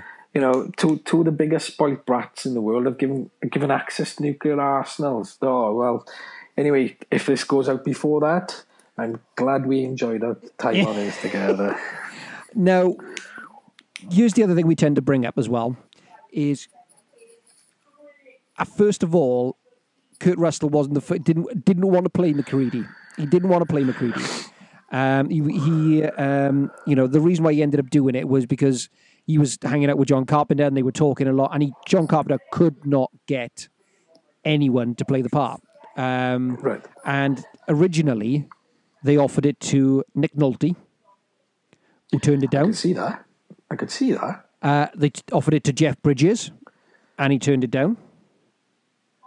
But went on to work with Star uh, on Starman. He did. Uh, Harrison Ford and uh, Clint Eastwood were both considered. And the other one, who the other actor, who I really like, and I think he's a really, really good actor, was Fred Ward. Uh, was considered for it, and he was turned down. Fred Ward. That might, that might have worked actually. I, yeah, I like Fred. Ward. I think he's a really good actor. Yeah, you're saying that. I can. The one I could, I could definitely not see doing it was Harrison Ford because um, he would have No. done Star Wars, Apocalypse Now, Empire Strikes Back, but Blade Runner came out at the same time. So he was probably Exactly the same time, yeah. Blade Runner, yeah. So I, he's the one I couldn't see doing it. Clint, possibly. Maybe you too old. I don't know. I don't know because, uh, he, well, he would have been in his fifties then. Yeah. But but then, the, surely, surely God, Wilford Brimley was in his late forties, fifties. Yeah, yeah. No, it's a good. Yeah, it's a good point. It's a good point. You know, um, I could I could see that. I think out of all of them, though, Nick Nolte probably would be the one I would have tried and pushed for. If, Would have been really interesting to see him do it. Yeah, definitely, definitely, because you could probably see him doing the wide-eyed paranoia, couldn't you? You know, Oh like, yeah, um, yeah. It wouldn't be much of a stretch but, for him. uh, no. So, who who did Kurt Russell want to play there? well, he wasn't sure because he was interested in lots of the other characters at the time, and in the end, Carpenter said, "Well, look, we can't get anybody else. Will you do it?" And, Yeah. he, and he and he did. He just he said, "Yeah, okay, I'll do it." Um, I I thought you were going to say Childs. well, he was sort of interested in lots, and he just kept reading the. You know, he had the script there, and he, he was you know hanging out with Carpenter, and they they just went back and forth, back and forth, back and forth. Um, And uh, the other thing as well, I think, even though he'd done Plissken, he'd you know done all these other, he'd, he'd, he'd moved away, hadn't he, from the the computer wore tennis shoes character in the Disney movies. Um, There was still that feeling that he couldn't quite get away from that, and I think you know I think this kind of cemented him firmly. Even though I think the film was, a, you know, a, a, you know, like I said, the film at the time was a bit of a flop, and Carpenter took it incredibly personally, incredibly Yeah. personally. Um, yeah, but I think it's one of those things that really cemented Kurt Russell as the, um, you know, as the anti-hero. yeah. I suppose he was. Um, but what what film would have brought him round to being like the hero figure? Because at least we forget, um, Big Trouble in China wasn't the massive success, was it? No, it wasn't. It wasn't. But but then Would, in, would, in everything that he's done, all of his films, uh, you know, his performances have been widely praised. I mean, probably with the exception of Soldier. well, I think we brought this up before. Uh, uh, Soldier is a dreadful film. it's a diabolical film, and considering how much money was spent on it, it's terrible, really, really poor. But again, Kurt Russell is doing what he can with what he's got, Yeah, and you know he is the the standout figure, I suppose, because ultimately that film is oh god, it's poor. I think there was, there was sequels to that as well. was I there? distinct? I distinctly remember a sequel coming out for that. Wasn't Jason Isaacs in one of them? Jason Isaac. Yeah, I'm sure he was in one of the. So I'm sure. He could well have been because if I, if I don't quote me, but I'm sure that first Soldier film, which, which came out 90, 94, 95, Yeah, ninety four. I'm sure that film had a budget of something like seventy to eighty million dollars. Yeah, I mean, he done the you know he done the Escape from New York came out in 1981, so that Yeah. would have been the time where obviously he'd become Snake Plissken, and then he did the thing. Um, Yeah. But he, did- in, between, he did the Fox and the Hound for Disney. in between His them, pal Walt. yeah. And the other thing as well, you know, people, I I still enjoy this film is Backdraft. Backdraft's good. Yeah, Richie Cunningham again. Richie Cunningham again.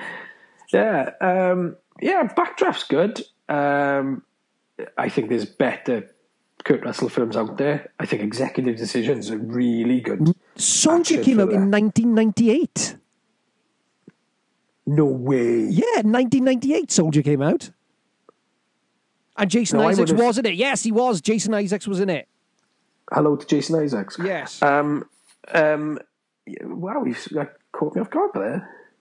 Wow. and Jason Scott Lee. Ah, no, that was the the the, the new soldier, wasn't it? Yeah. And he's te- Yeah, he's dire. He is Yeah, he, he was shite. He was definitely Danny Dyer. Um, I'm Danny Dyer. yeah, All right off my manor. Um, yeah, but Kurt, man, Kurt's just ace. He's amazing. He's we genuinely amazing. Touched on this earlier, and it's something that I sort of, you know, I do love about this. It did, we said about some of these the the the lines in this film, and one of my favorite line is at the end where Kurt Russell has the stick of dynamite. And the Yeah. thing like roars at him and screams, and he goes, "Yeah, fuck you too," and throws the throws the dynamite in it. That's such Yeah. a brilliant line. Yeah. You know- another it's another great one. Uh, it's weird and pissed off, whatever it is. And then, of course, you've got you know Gary who's tied, and you know we we re- we quote, re- referenced it right at the beginning. and he's tied to yeah. the chair. He goes, "I know you gentlemen have been through a lot, but when do you find the time? I'd rather not spend the rest of the winter tied to this fucking couch." yeah, yeah, it's it's it's, it's good, isn't it? You know, it it falls into uh, that great thing that we do, the the, the one liners, isn't it? Yeah. It really does. It really, Yeah. really does. And Um, this film, oddly enough, bit of bizarre trivia, was banned in Finland. banned in Finland. It was banned in Finland. Yeah.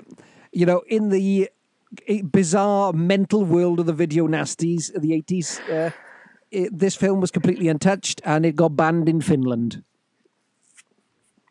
It's going to be something to do with snow, surely. I, I don't know. I did too much snow. I don't know. You know, too much blood in the snow. I have no idea, but it was banned in Finland. I think we need to address um, the second most talked about scene in this film, um, mainly because it comes to the end, and yes, we talked about the um, the, the you've got to be fucking kidding me scene. Um, I think we I think we really need to discuss the final scene Yes. if there's one person alive, the the um, the the station has been obliterated by fire and gas explosions, and you know spaceships being built in record times. and, yeah, He's a clever bugger. He's a clever. He can dig. That man, that, that Yeah. alien can dig. Fair play. Yeah. Um, you know, and MacReady's the only one left, and he takes solace in a shed of sorts. You know, and sits down, only to be met by another character. Yeah. Childs, and they sit down, have an exchange back and forth, and there's this long conspiracy theory about. You can see the breath from MacReady coming out because Yeah. the way he's lit, Yeah. but you don't see it from Childs. Oh. Now, is Childs the thing?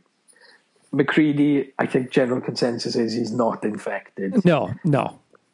but is Childs.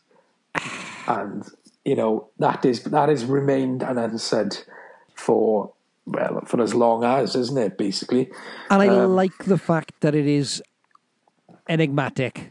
I Yes. love that. I and I don't Yeah. think I think if it was answered, uh, and I think if somebody turned around and said, "Oh well, no, he's not," or "Yes, he is," I think it just it, it takes away.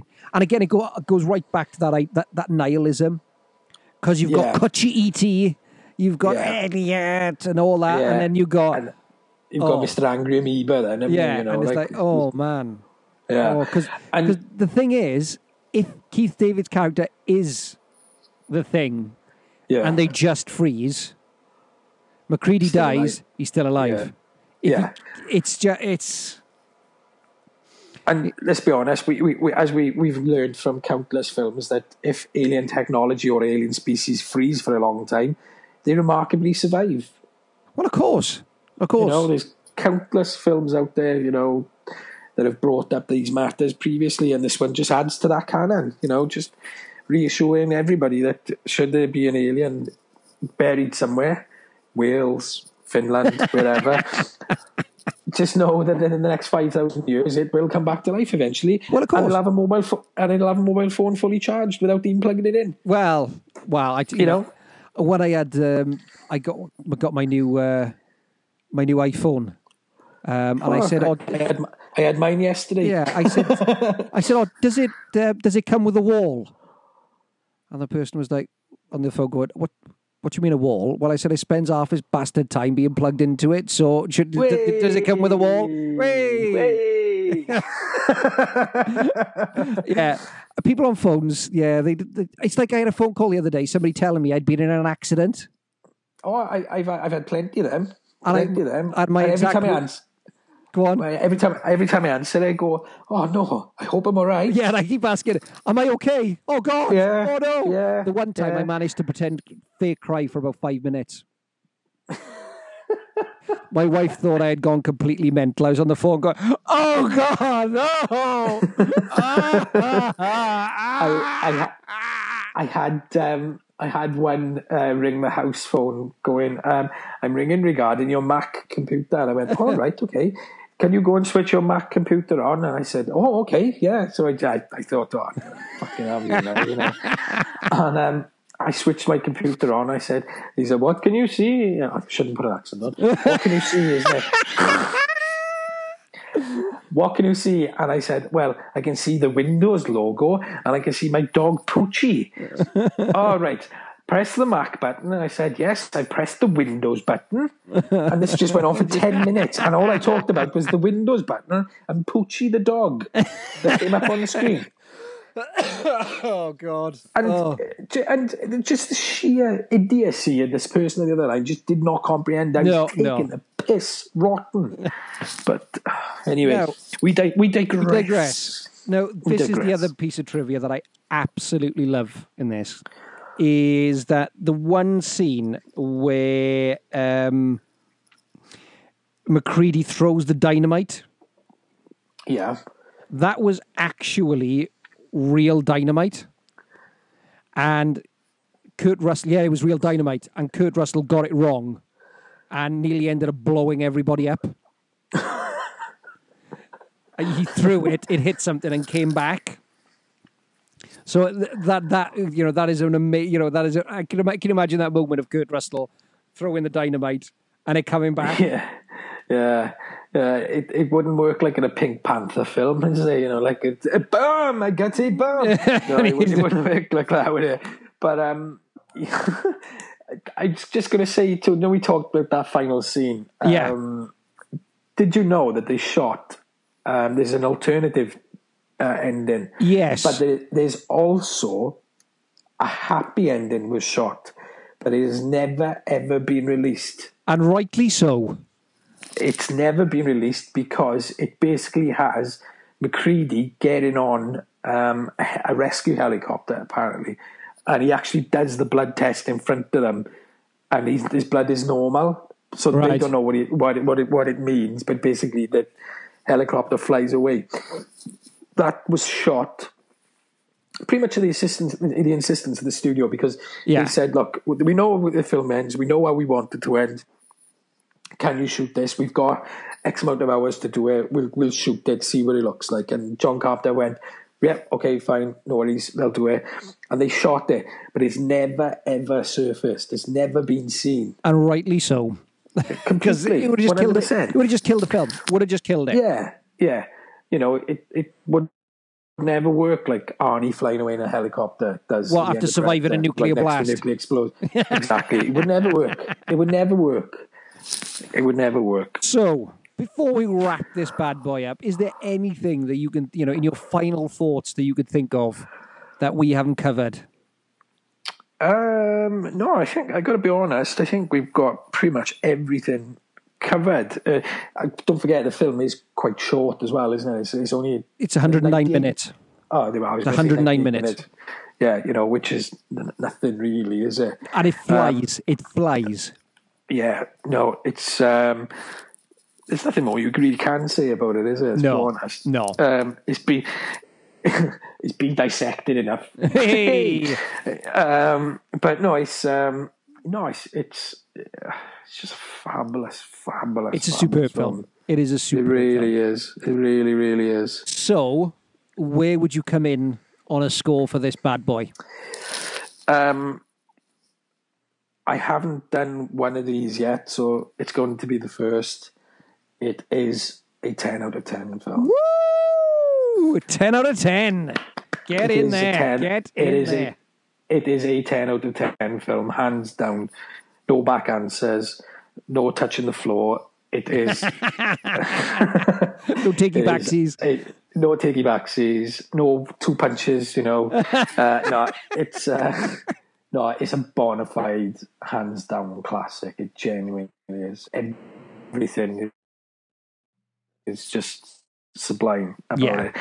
And harking back to, to Predator, we brought this up before. Yes. The opening sequence. Opening Yes. sequence to Predator and the opening sequence to The Thing. The Thing came out in 1982. Predator came out in 1987. 87, yeah. 87. There's an awful lot of similarity between Oh, massively so. Massively Oh, so. come on. I know it. I know it. Polar opposites when they actually get to planet Earth. One being Antarctica, one being a Mexican jungle. But you've still got the space outside and you've still got that opening sequence. Yeah, yeah. Oh, the other link as well, which you left out here. There's a link Yeah. between the thing and the incredible documentary series Ancient Aliens. Well, considering I've never heard of the incredible program, Incredible Aliens, you go ahead, Cora. Ancient, you've never seen Ancient Aliens? Fuck no. Oh my god! You've got, it's the most bonkers program. You've, it's on the History Channel. It is That's insane. probably probably that's probably why I haven't watched. uh, basically you just get a group of these there's just a group of these mentalists who think that everything you know is aliens so every ancient civilization the maya and all this type of thing um were aliens it's all every we're here because of aliens and their answer to everything is aliens and there's one guy on there a bloke called eric von danner um, he's a Swiss, I think he's Swiss. Yeah, he's Swiss. Um, he wrote a book called uh, Chariot of the Gods.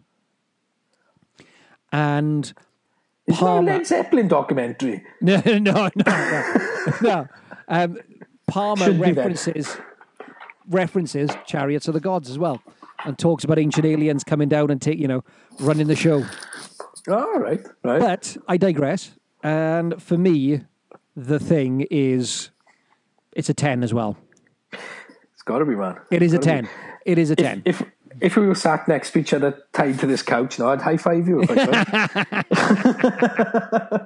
Because we've we've actually totally agreed. yes, Unbelievably, First, uh, yeah, we're, we're, we're, we're pretty much bang on. We probably are. Yeah, we are definitely, definitely. No, it's uh, good. It's good to see great minds think alike. And Where it is indeed. Everybody probably say the same thing, wouldn't it? So Yes. right. Yes. Right. So you are going to join me now for what the Wookiee watched, and we are going to be talking just for this part because I'm not going to inflict the rest of it on you.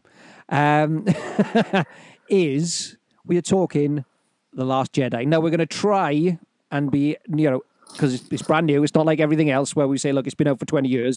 It's your own fucking fault. Um, Yes. we're talking the Last Jedi, and you know, obviously, Spoiler. Right. Let's get it out there now. Haven't seen it, and you're a fan of Star Wars. Stop listening now. Stop listening now. Don't listen. We're going to talk spoilers. We're going to talk things that happen. If you haven't seen it, stop listening now. Go and watch it, then come back. Let's get it out the way now because this is so- this is the most recent film that we have done. out of doing this, how, how many Yeah. times? You know. I mean, I'm going to try and not to give away too much, but No. we, but we may. So you've been warned. Yes, So- we have. On a scale of, you know, one being the Phantom Menace, uh, Yeah. ten being Empire. Yeah. Where are you? Obviously, you don't have to give scores on this one, but where where do you where did this leave you feeling warm and fuzzy, or were you wanting more? Um, it left me wanting more in Yes. the sense I want to watch it again because I thoroughly enjoyed it. Yeah, I really did admire what was done with the canon. yes, There are flaws in it. yes. There's one sequence entirely I would have trimmed 10 minutes off and cut out the horse racing completely. Yeah, um, I did get the feeling that sort of I don't know. It was almost like they'd sort of they'd ma- on the Force Awakens they'd managed to keep Uncle George away, and then suddenly he's like he's crept in somewhere, and before you know it, you've got like some there's like some Yeah. furry stuff, uh, Yeah. and then there's some horses, Yeah, and then there's some children badly acting. Yeah, but that entire sequence um, is. Well, it's not all of it is necessary. It's necessary for very significant plot points, albeit that the character is building up to. Is ultimately a fucking waste of space. I'm, I'm not going to mention who, um, but it does open things up a little bit into a wider universe, which I I personally thought was great. Um, I did like to see how what we think we know about the Jedi's from um, seven films previous. Yeah, previous yeah, was well, hang on, we can do this, which I thought was a terrific, a massive step forward personally. yeah, yeah, I yeah. re- I really did think that. Um, I thought Adam Driver was absolutely brilliant in it. I genuinely think he's gone on leaps and bounds. He's gonna he's gonna overtake Darth Vader. He will overtake Darth he is a really, really good villain. He is a really, he's really good so villain. brilliantly written and and um, and acted. Um, one one thing I got issue with, as much as I love the Force Awakens, I think Rian Johnson had done the right thing in what he did. Other people are totally going to disagree, but I think what he's done and changed what we think we know was fantastic. Going back to J.J. Abrams, I think is a little bit of a backward step. Um, I, I, not that he's a bad director, fucking far from it, far from it. Yeah. I just think that Rian, Rian Johnson has given you the best looking Star Wars film. I don't care what you say; it looks phenomenal. The you know the sequences at the end on the you know the is, is this snow or is it salt? I think it's Salt um, Crait, the, the Yeah. planet is called. It it? just looks beautiful. It it, it is a, it is a beautiful beautiful. Look. Yeah, yeah, and there's a there's one sequence. Um, there's a couple of sequences that just look amazing. There's um, where Rey almost confronts herself. That Yes. sequence. Yeah, I thought that looked amazing. There's a sequence with two spaceships crashing crash, crash into each other. Yeah. that looked uh, the way it's shot just looks amazing. Um, if I was to score it now, I, only seen after only seeing it once. I'd give it a seven out of ten. Watching it again, I would probably score it higher. I know I probably would score it higher. Do you know? I after I've watched the first time because I came up to the first time, sort of going, "Oh, okay." Um, I enjoyed it. I thought it was really, really good. Um, I, re, you know, I think there were some choices in it that I wouldn't have made. Um, you know, here I am Monday morning quarterbacking, but um, I wouldn't. You know, I think, like you said, the horse racing stuff. Benicio del Toro's character, that that was sort of re, that was really underdeveloped. Well, that's the one I wasn't going to bring up, but seeing as you have. Yeah, I don't care. It's there. No, yeah, um, yeah. I thought the introduction of a major character was superbly done, superbly done. Yes. In as much that when the audience I saw it with, there was an audible gasp Yes. when they realised. Yeah. No, I, Yeah. I thought that was done.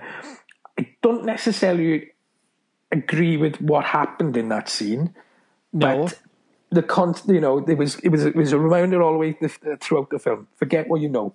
Yeah. Look forward. Don't worry about what's happened in the past now. And Gone. this this kind of felt like a merging of Empire and Return of the Jedi. Um, It had Yeah, it I- had I- hints it had hints of the darkness that Empire has. Yeah. Not as well executed Yeah. as Empire, I don't think. no, Um, no. It had the sort of the epic, uh, you know, particularly that sort of the battle, you know, the final the final battle. I thought that was just you know superb. It had Yeah. the te- you know the the, the throne room uh, sequence. Um, I thought was really really good. It lacked a li- I thought that was really really good. I did I do think that it sort of I don't know possibly because I think the the throne room sequence in Return of the Jedi is so emotional, and it's got the big John Williams score, and Yeah. it, it, it's the culmination of everything. but Yeah, it did have that kind of feel to it. It and I think yeah, Adam it did. Driver played it so well. Yeah, yeah, and it at least we forget during that sequence. There's revelations of sort, isn't there? You know, Yeah. without going into any detail. Some people felt, came a little way short, thought they were a little bit shortchanged by it. I personally didn't. I think it's just part of a bigger picture. Yeah. um, that quest about questions that will be answered. Um, I thought this is going to sound crazy, you know. The first fifteen minutes with Mark Hamill just totally threw you because what happens with Luke Skywalker in those first, first 15 minutes, Yeah. you're not prepared for. No, no, Um, no. There's one, I, I wouldn't say it, but, you know, I'll just do this, right? Yeah, yeah. right? And there's the um, there's a sequence with a with a large sea lion type creature sat on a rock. yeah, um, this is the funniest Star Wars film as well, by the way, but by a mile the funniest one. Um, I think Luke's story arc overall was fantastically done. I, me personally, Yeah. I thought it Yeah. was. Some people are really annoyed at it. Um, I see one million percent why. However, I think it was done correctly and rightly. Um, but my my only reservation about the next film is not J.J. Abrams, is how they're going to incorporate Princess Leia into the story. I've got a theory of what they're going to do. I think it's going to be a reveal in the crawl to say something. Yeah, I think they'll have. I- I, I, don't know how they're gonna. They're no, gonna do it. they're gonna they're gonna have to. They've, apparently, it's been said already. This, they're not going to go Rogue One and have Yeah. digitized character um, because they still freak me out. they still Well, look so weird. You know what that is, don't you? Do you know what that's called? With a digital, digitized character, it's called the Uncanny Valley, and it's it is it's called it's called the Uncanny Valley, and it's um, basically where our brain is unable to to ex- to fully accept something that looks so much like us but isn't quite Yeah. like us. So like you get Right. the it's when you look at like Polar Express, Polar Express Yeah. is stunning to look at. However, when you look at the eyes of those the they're not quite and it, it's it's off putting and there's something in our DNA that makes us go, ooh. Yeah, it's because our eyes move so quickly and the little movements make us look human. With those, I don't think this the technology. Whilst it looks um, Facially, perfect, yeah. fa- facially perfect, um, because of the movement of the eyes can't be controlled Yeah. by a computer program trying to do 48 million things at the same time.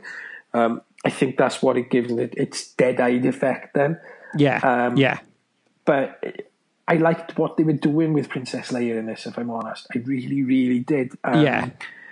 And n- knowing that that's not going to be developed any further now is, is, is quite, I wouldn't say depression, it's, it's, gonna, it's disappointing, you know, when it's a real shame it's not going to be there. Yeah. Um, yeah. but overall, I think the, the, the decision to give Brian Johnson his own trilogy separate, I think, is a masterstroke. Because if he turns in anything that looks halfway as good as this and engaging as this, because don't forget, this is a fucking popcorn movie at the end of the day. Oh yeah, comple- oh completely. And that's the other thing as well. People need to sort of remember is actually this is a film that's made for a mass audience, yeah, predominantly a younger audience.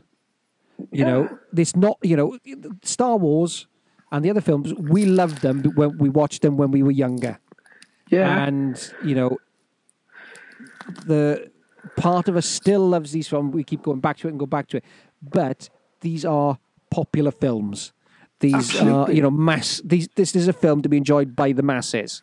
And so there needs to, you know that's not to say that there should be weak storytelling or anything else. And equally there shouldn't be you know two and a half hours of um, intergalactic banking seminars. But no, you know it's we've ha- we've had that. we've had that. We've done that. Yeah, you know, we're just waiting for the difficult teenage years, isn't it? Yeah. no, and then you know, and then the final no yeah, the Frankenstein part. No. what was I, really I, I, yeah, it's. Sorry, sorry, mate. I, mean, I, I was going to say something there, for me is being a big old you know batman nerd as well is and being a big fan of the batman animated uh, films and particularly the, the the recent release of the the killing joke is that obviously mark hamill is the voice of the joker yeah, and there were times as, where i as he as he is in the Arkham Asylum games as well, Yeah, which yeah, are yeah. amazing. They're genuinely brilliant. and there are times where i could you know you could hear the joker in his voice yeah, you could hear that in his voice yeah, yeah. Um, I, I, I thought he was terrific. I really, really did. Yeah, and and, I think I. Know the part he turns up at the end without say giving anything away. yeah yeah I thought that was so brilliantly done. So Yes. brilliantly done because second time around, you'll. Pro- I, I got to be honest. There was a lot of things I noticed the first time I saw it. When I thought about it more, and I said because my wife, we took the kid, we took the kids to see it as well. Yeah. And it's when as we were coming back home, we were talking. I said, "Oh, did you notice this? Did you notice that?" And it's people. There's people I know have seen it say two two times now or what have you. Yeah. And they've gone, "Oh, that sequence. Did you notice?" And I was like, "Well, I did notice it the first time I saw it." But then I'm probably going to notice even more so from the next time that I do see it. Yeah. Well, do you know what? And this is the bit that actually made did kind of make me think a little bit was Mark Hamill originally said, you know, when he t- when he got given the script that, and I got the quote here. He told Rian Johnson, "I pretty much fundamentally disagree with every choice you've made for this character." When he's talking about Luke Skywalker. Uh, now, having said that and gotten it off my chest, my job is to now take what you've created and do my best to realize your vision. And I think he did that. I think he did that really, really well. Well, he's come out since now saying he got it right. Oh yeah, Rian- and, you know, Rian Johnson- yeah, Yeah, yeah, and right. I think it's such a, a bold move, you know, uh, to, to do what it is done to certain characters in this film. Um, you know, people may go with the Force Awakens. Oh, I can't believe they did this, you know, and I can't believe they did that. Well, I think this this probably pushes that envelope further again, yeah, yeah, yeah. and I, I think it does. Um, I would have liked to see a little bit more John Boyega. yeah, and he was such a pivotal part of the Force Awakens, wasn't he? Um, Yeah, but uh, yeah, he, he was there to do a, a, a, this is the, again the part, the, the negative part. Um, he's such a good character and a such good, good, good presence. he's such a good actor. He is such a good and actor. I was, I was really impressed with Kelly Marie Tran as well. To be honest, I thought she was giving, yeah, you yeah, know, yeah. nice to see, you know, a new character with a bit of spunk in them, for want of a better Yeah. word. Like, you know, a bit, bit of, you know, bit of, well, you know, I know my limitations, but I'm going to do this, you know, and I thought she was terrific. Um, I thought Laura Dern was brilliant. Yes, I thought Laura Dern was really, really good. But um, again, the one thing that bugs me is that Carrie Fisher isn't going to be there, and I liked the way her story was going, and I just it ain't to happen. And I think it's to be a crying shame. Ultimately, I really do. It'd be it'd be interesting to see what happens. It really will. yeah. It really will. Now, But, the other um, thing, I, the other character I'd like would have liked to see more of is Phantasma. Phasma, Phasma. Phasma. Sorry, the Captain Phasma. Yeah. I'd like to see more. yeah, I I see Captain Phasma almost like Darth Maul when the original the um, the prequels came out. Everything was centered around the image of Darth Maul, wasn't it? Yeah, Captain yeah, Captain Phasma is such a striking image when you first saw that head to toe stormtrooper, six foot six, yeah, who's made you know was made out of you know chrome plating. As a visual, you know, aid, you're not going to get better than that, are you? Let's be no, honest. no, no. And No. yeah, whilst whilst there was uh, an engaging sequence, you know, ultimately involving that character, Yeah, um, you, you would you would like to have seen more. I, I, I got to be honest, I thought Domhnall Gleeson was brilliant. He's giving Yes. it such good sneer, isn't he? He's giving Yes. it. His, I'm a, I'm a bad guy, and I'm gonna fucking show you I'm a bad guy as well. yeah, yeah. But no, it, it, if I, I, I know a lot of people like to list like you know their top, you know, from top to bottom, you know, like you said, Phantom Menace being one to say Empire Strikes Back being ten.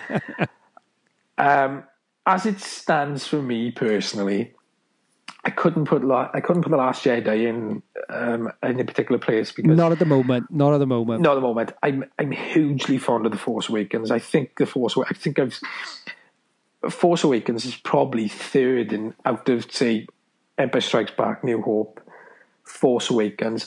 I'd probably go Rogue One, last uh, Rogue One, Return of the Jedi, Revenge of the Sith, and then it's between the other two. Then uh, jostling Yeah. for last. I mean, I love Rogue One. I think Rogue One is awesome. Rogue One is good. Is is is really really really good in the last hour. I think it struggles a little bit in its build up because there's so much going on. They, they try to go here, Yeah. and everywhere. Yeah, They're yeah, trying yeah. to get resolve this, but that last hour of just pure Star Wars, as I call it, Yeah. it's just so exhilarating and Yeah. thrilling, and it looks amazing. Whereas Force Awakens, yeah, you could argue it's a New Hope recycled, but then when it's done as well as that, who fucking cares, isn't it? Exactly, exactly. So, But um, where are we? Like I said, is it too late to put this in? I think it's too early. Not too late. I think it's too early to put it in in any kind of bracket. I think we need to see what the other films come out and Yeah, where yeah. where it goes. And I know uh, if you read online, you know, some critics and others, they go in, oh, it's the third best one, you know, already. And it's like, well, no, it's not. No, Because we've had no. 14 years, 40 years of some of these. Like, so it's not. Um, I'm desperate to see it again. I'm hoping to go and see it sooner rather than later because I really, really do need to assess it again. I, I, I know some real massive Star Wars fans who hated it with a fucking passion. Yeah, yeah. and But I- then I think they, that was that was always going to happen. Yeah, and you know, I, I know some people who, who didn't enjoy the Force Awakens, but yet love Rogue One. And I think the reason they love Rogue One is because it harks back to that original generation, doesn't Yeah, it? yeah, completely, completely. Where- Whereas, you know, a new generation of people going, well, actually, I prefer Kylo Ren to Darth Vader.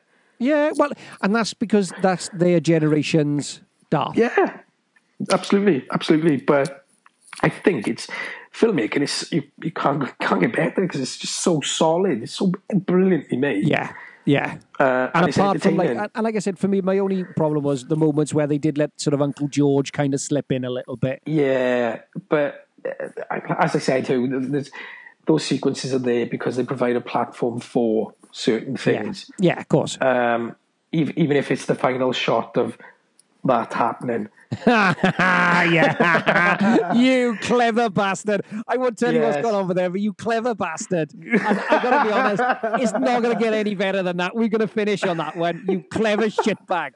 I'm well impressed. right, Oh, and on that note, ladies and gentlemen, we're gonna leave it at that. You clever shit! Uh, all I'll say is use the force. Hale. Yes. use the force. It's been emotional. Cheers, buddy. Ta-da. Take care, man. Didn't think about that, did I? As always, I want to say thank you to Mr. Leighton Winston for being on. Always a pleasure, never a chore, and I'm sure he'll be back very, very soon. So, on our final segment for What the Wookiee Watched, we're looking at 1974's The Living Dead at the Manchester Morgue. Let's check out the trailer.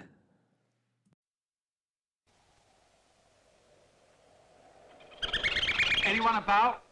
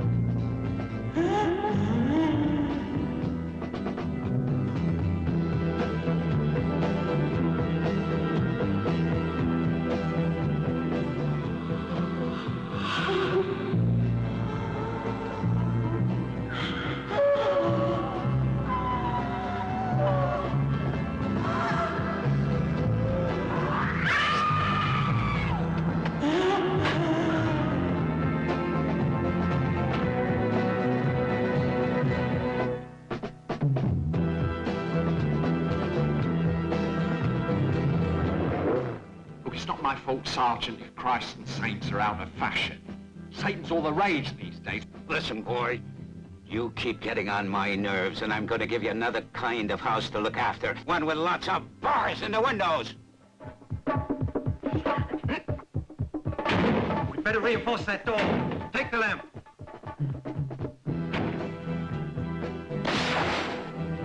I can just imagine the sergeant's face when he finds out. Craig, can you hear me? Sergeant, they're dead people trying to kill me! Ah! Message for you. Look, I know it sounds silly, but is it possible? I mean, could a film fail to catch an image for any reason? Well, a ghost, maybe.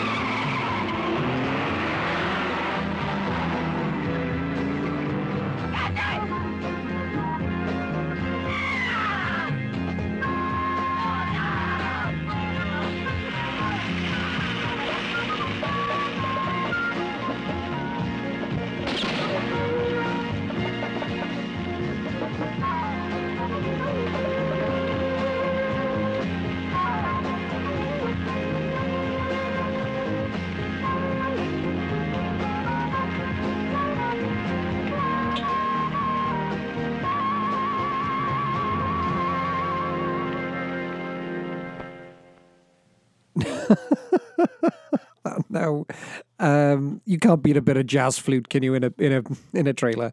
Uh, sorry, I got the giggles now. Um, that was the trailer for 1974's The Living Dead at the Manchester Morgue, directed by Jorge Grau, uh, written by Sandro Conti and Marcello Cossia. Uh, sorry if I've absolutely butchered those names. Um, it stars Cristina Galbo, uh, Ray Lovelock, and Arthur Kennedy. And um, I really like this film. Um, it's one of those films that's been on my list for a long, long time to see. And um, I've only recently been able to get around to watch it. Uh, is it a bit slow at times? Yes.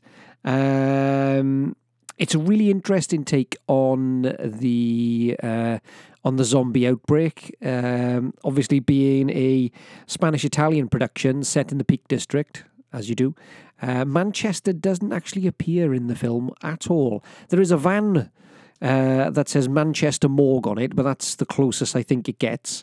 Um, the ADR on this is all over the place. Um, I think it can be a little bit slow at times. Um, it's sort of um, the Spanish Italian answer to uh, Romero's Night of the Living Dead. Um, does it is it in the same league as Zombie Flesh Eaters or um, the Beyond or the Blind Dead trilogy or any of those wonderful sort of Euro horror zombie movies? Um, probably not. But uh, when this gets going, it really does get going, and um, I really like it. It's a really, really good one, and it's well worth checking out. It is well worth checking out. So for me, ah, I'm probably going to come in for this one, about a six out of ten. Uh, if you're a zombie fan, it's a must see. Um, if you're just, you know, your average horror fan, you know, rent it. Uh, but for if you're a completist for Euro horror, uh, it's a must own. So for me, it's a six out of ten. And uh, that, ladies and gentlemen, brings us to the end of our first episode for 2018.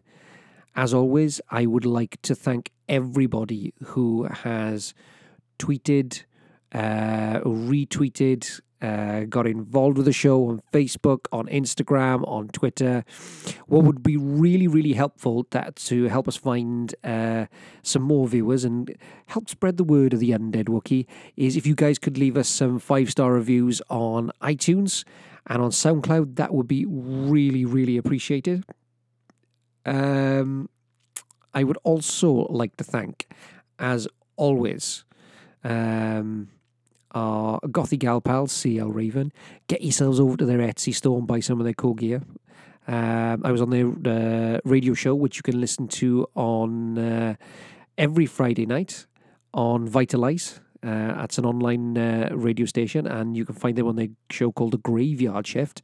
It's well, they, they're always entertaining. Get yourselves on there, and they're going to be coming on very soon doing a Tucker and Dale episode, so that'll be really cool. Um, I want to give a big shout out to my man Blake at Spivey Point on Twitter.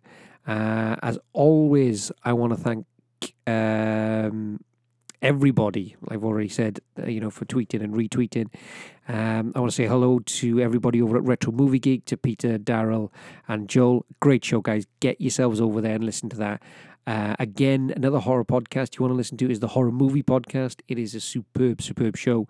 You got Jay of the Dead, you got uh, Doctor Shock, Dave Becker, and of course you got Wolfman Josh over there. Um, get yourselves over as well to listen to uh, Land of the Creeps. Gregor Mortis' great, great show. Get yourselves uh, listening to that one. If you're looking for a blog to to have a good read of, get yourselves over to my man Paul's. Uh, Paul Hayden's uh, Schlock Horror.